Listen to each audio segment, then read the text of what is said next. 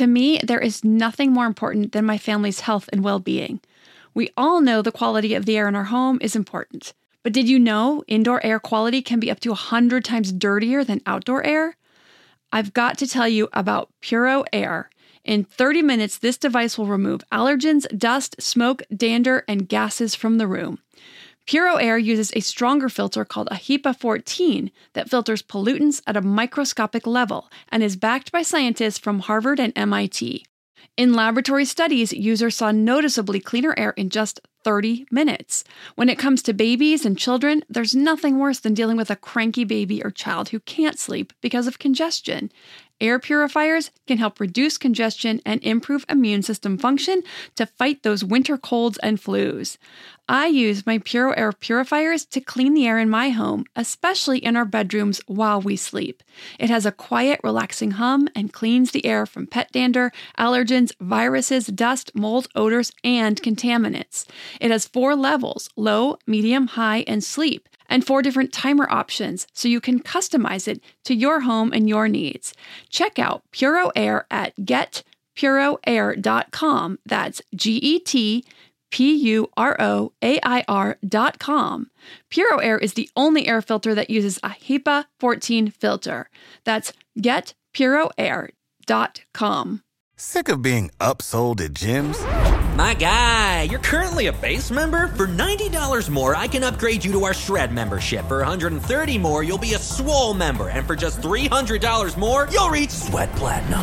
At Planet Fitness, you'll get energy without the upsell. Never pushy, always free fitness training and equipment for every workout. It's fitness that fits your budget. Join Planet Fitness for just $1 down and $10 a month. Cancel anytime. Deal ends Friday, May 10th. See Home Club for details. Hello, everyone, and welcome to the Your Village podcast, Parenting Beyond Discipline, the place to learn about all things parenting and get your questions answered. I'm your host, Erin Royer. Today I have another bedtime question, but before I get to that, I realize that when I answer questions, I think I get so mired down in the details of the particular incident that I haven't done as good of a job of giving the overall picture of the basics of toddler behavior and development as I could be. Now, I'm sure I've covered some of this in episodes past, but everyone doesn't have time to go back and listen through everything to find that exact information that would be most helpful to them. So today, I'm going to spend a few minutes talking about some basics of the toddler behavior because the questions I get a lot of are around bedtimes and aggression and power struggle types of behaviors with toddlers and preschoolers. So I think sharing the bigger picture about what's going on during this time will be very helpful and give a foundation for a lot of parents struggling through these common issues. First, your toddler and preschooler are not playing with a full deck of cards. Now, we adults tend to really struggle with this concept, and I know I do. You know, in all my worldly wisdom and my brain that works extremely well, I still can get impatient with my kids when they don't act as mature as I would like them to. So, think about how you're playing the game of life with a person who literally has half the cards you do, if not less. And these cards are things like full language skills, full development and command of their logical brain, which counteracts emotional responses, physical ability and development, and more. As they age, they get a few more cards every few months, but they won't have a full deck until about 25 years of age. So think about that. The brain is not fully developed until 25 years of age. So if we can understand that, we can have a lot more empathy for their situation when they fall apart because they didn't want their toast cut in half. I'm going to talk a bit about development and then I'll talk about behavior expectations and then I'll get into the question about bedtimes. Toddler development. There are two big pushes for independence in life. The first is toddlerhood, and the second is adolescence. Now, kids are always pushing for independence, it never goes away, but the big pushes are those two times toddlerhood and adolescence. So, when I say toddlerhood, I know I say toddlers and preschoolers, and I divide it up, but when I say toddlerhood, I mean that whole time frame from about a year and a half up till about the age of four to four and a half. Now, so think of toddlerhood as the dress rehearsal for adolescents, except once they're adolescent, they're big. And so we need to get our parenting skills down well now, because once they're big, we must have that strong trust, connection, and mutual respect in order to be able to do a good job of parenting a teen. So, first keep in mind for this push for independence, which means they want control over their world as much as possible. But then couple that with the lack of resources when it comes to emotional control, limited physical and language skills, and you've got a recipe for days full of opportunities for frustration. We're talking about toddlers here. This is why you see so many tantrums in this age group, around one and a half up through the full third year. They want to button their own pants but don't have the dexterity. Then they want to eat their cracker but it breaks in half. They have limited emotional regulation due to their limited development of their logical brain and also limited language development with which to share their upsets and frustrations with language skills. This is why I say they aren't playing with a full deck. A lot of stuff is missing that is helpful and needed in order to be able to understand so many things that make dealing with the day to day, what seems like so little to us adults, but they're big things to little kids in their limited world. So, what can you do? The first thing is just understanding this can help build empathy and patience towards their struggle when you need to deal with it. Secondly, helping them build these emotion skills. And thirdly, is giving them lots of opportunities for control in their lives where you can. When you do this, it makes it much more likely that they will just go with the flow when they don't have a choice. So, choices are great for kids up through age 10, and they do change as kids age. But for little ones, ages 2 and 3 and even 4, you want to offer lots of choices anytime you can. You want to offer one choice per year of age. So, for age 2, two choices. For three, you can offer up to three choices. You can also offer two, but anything more than three at age three, and it gets too overwhelming. Do you want toast or cereal for breakfast? Do you want strawberries or apples for snack? Do you want the sandals or the sneakers? Do you want to get dressed in the bathroom or your room, upstairs or downstairs, this park or that park? When toddlers get a choice, they tend to feel empowered and are more likely to go along. You also can use when choices. Do you want to do it now or in five minutes? Do you want to clean up your toys now or in five minutes? If you just simply say, get your shoes on, please, that sense of independence can kick in, and the automatic answer is no, because they want to push back. They want to have some independence. They want to be able to do what they want to do. And the only answer to that, in order to do something different, is to say no. If you say, do you want to put your shoes on sitting on the floor, sitting on the couch, or at the kitchen table? Then you're already drawing on their sense of independence by giving them several choices, which is much more appealing. It gets them thinking about the choice they could make rather than just butting up against you and saying no. So, for more information on choices by age up through 10, you can see the choices class or the discipline tools for toddlers, preschoolers, or elementary age kids classes on the website at yourvillageonline.com. I also get a lot of questions about aggression in toddlers and preschoolers, which is also a common behavior due to all the reasons I just shared lack of language skills, lack of emotion skills, logical brain development. So, when frustration hits, it's common for kids four and under to act out physically. Now, just because it's expected and age appropriate doesn't mean we have to accept it. We help them work on finding better ways. So, teaching these emotion skills I talked about is really important because emotion skills are the foundation for social skills. When kids struggle socially, meaning their behavior is likely to cause an issue with others around them, things like hitting, biting, kicking, yelling, and getting out of control, it means that their emotion skills, the foundation underneath, is what needs the work.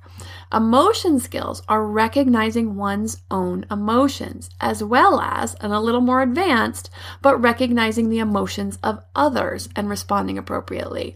Now, being able to label those emotions, the social piece is the behavior that follows due to the underlying emotion.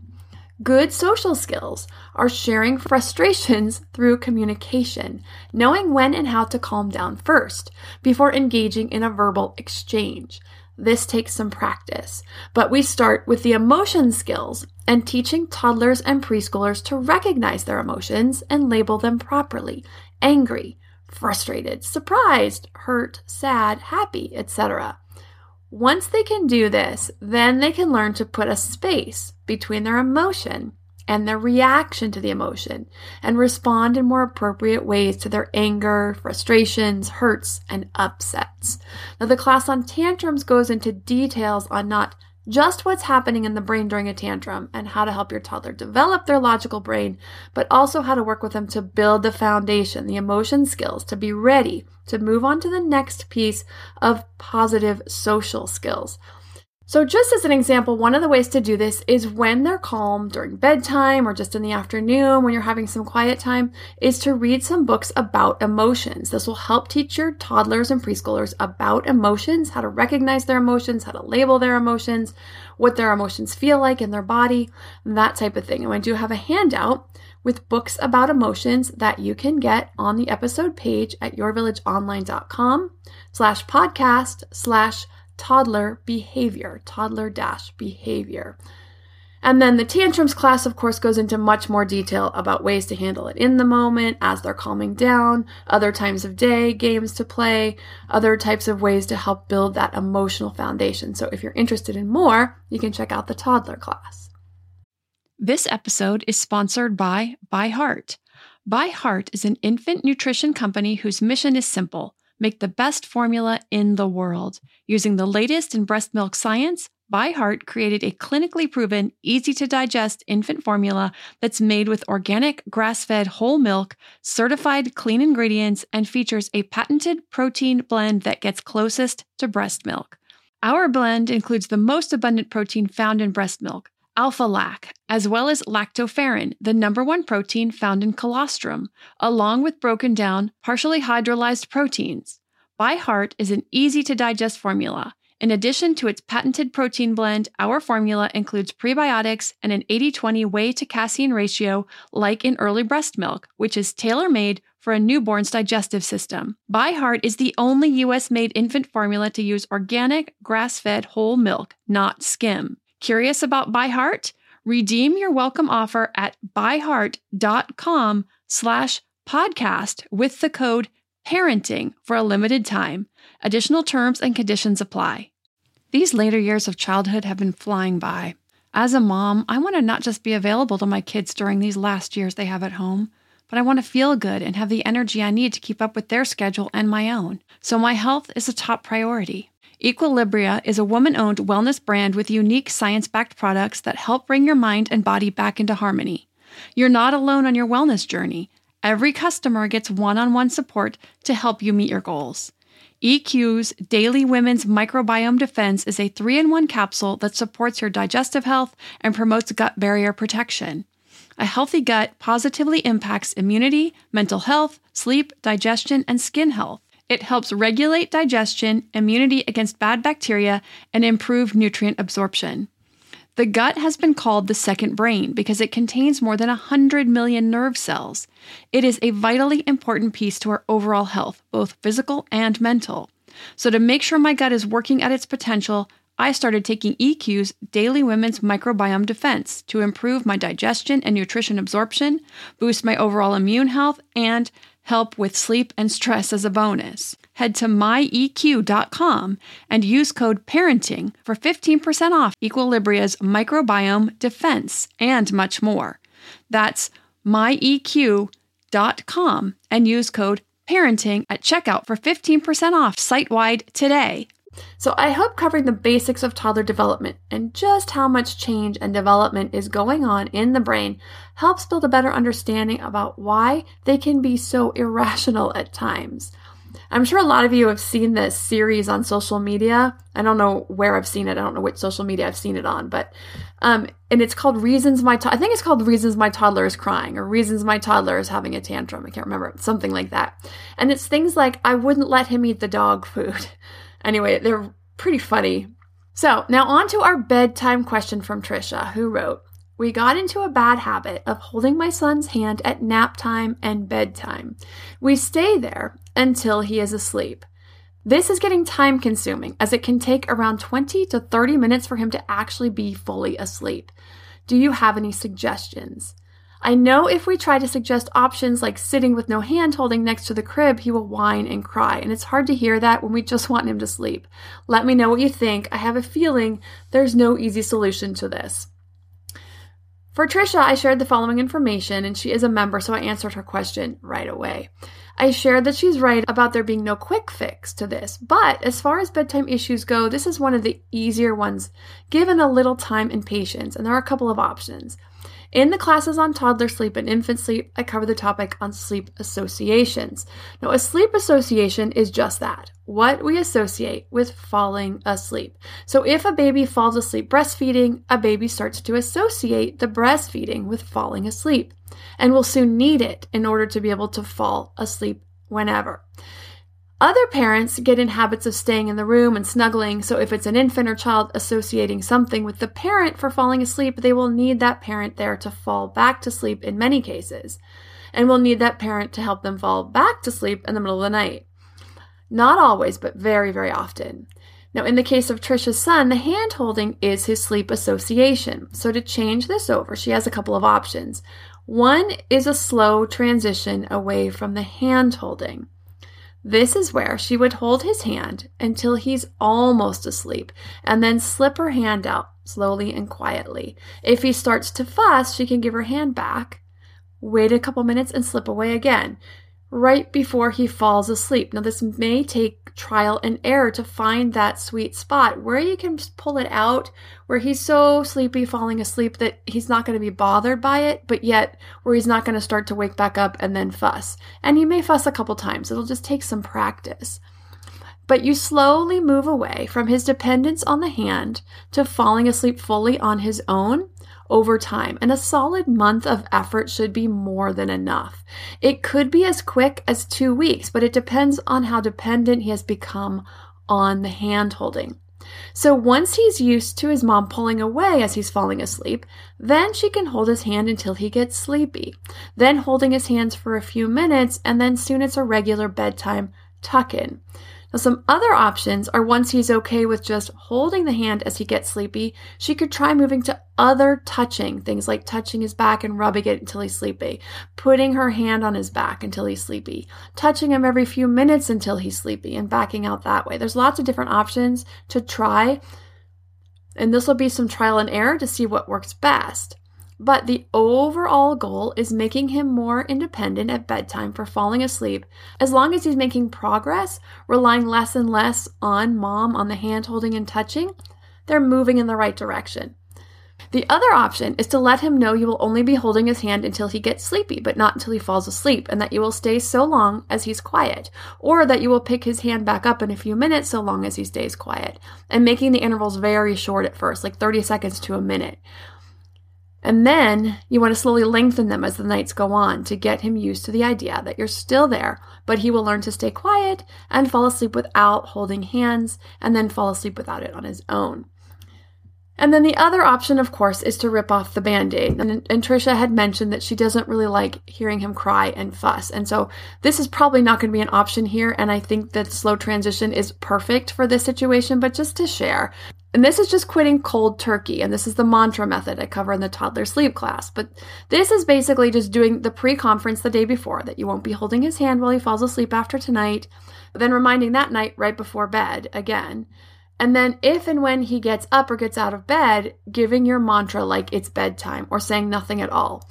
Now, it tends to be more work in the beginning, but it's quick, about three to five nights, and could be a little longer if he's very persistent, but then it's done.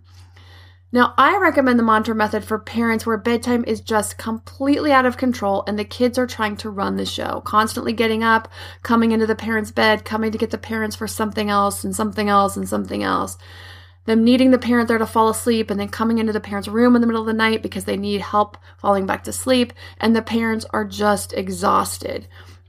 And this is a way to get that taken care of pretty quickly, set the bound- bedtime boundaries around that. But in Trisha's case, given how fairly simple the bedtime issue is, I think a slow transition could work really, really nicely and be much easier for everyone.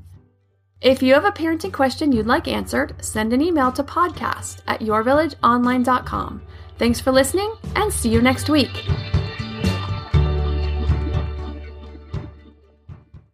Catch those springtime vibes all over Arizona. Break out of the winter blues by hitting the water at one of our lake and river parks. Take a hike among the wildflowers. Just make sure to stay on the trails and leave the flowers for the bees. Discover Arizona's best kept secret and visit azstateparks.com slash amazing to start your springtime adventure.